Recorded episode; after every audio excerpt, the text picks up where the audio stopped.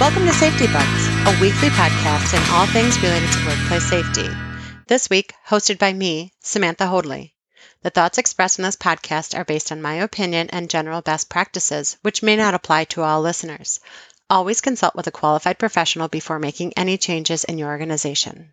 During a recent podcast, we discussed how to reduce slip, trip, and fall accidents and injuries associated with the use of stairs and step ladders.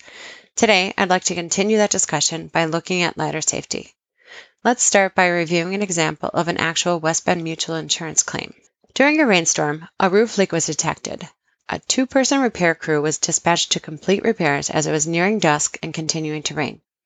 The workers used an extension ladder to access the 24 foot high roof. One of the workers climbed the ladder and had nearly reached the rooftop when his foot slipped off the rung. He attempted to grab the nearest rung, but it was positioned at the roof line, making it difficult to grasp. He lost his balance and fell approximately 20 feet, landing on his feet. As a result of the fall, he suffered fractures to his right foot and wrist and sprains to his left foot. Surgery was required to fix the foot fracture. The cost of the claim was approximately $83,000. This is just one example of how painful and costly ladder related accidents can be. So let's take a brief look at some of the contributing factors to ladder injuries and some preventative measures that can be taken. Some of the most common factors contributing to falls from ladders include haste, sudden movement, lack of attention, condition of the ladder, weather and the user's age, physical condition, or footwear. If multiple conditions occur, that increases the potential for falls. In this example here, it is reasonable to believe that both weather and lack of attention to how the ladder was placed with the rungs at the roofline were contributing factors. It is also very possible that other factors, like haste and an attempt to get the job done and out of the rain quickly, could have also been involved. In this example, these simple precautions could have possibly prevented the worker's fall and subsequent claim. Minimize the use of ladders in inclement weather. If a ladder must be used during bad weather, dress appropriately for the conditions. This includes wearing gloves with slip resistant coating, slip resistant footwear to help maintain contact with the ladder and wet surfaces.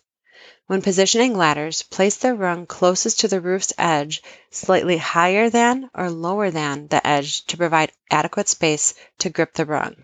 And finally, take your time climbing up and down ladders while maintaining three points of contact.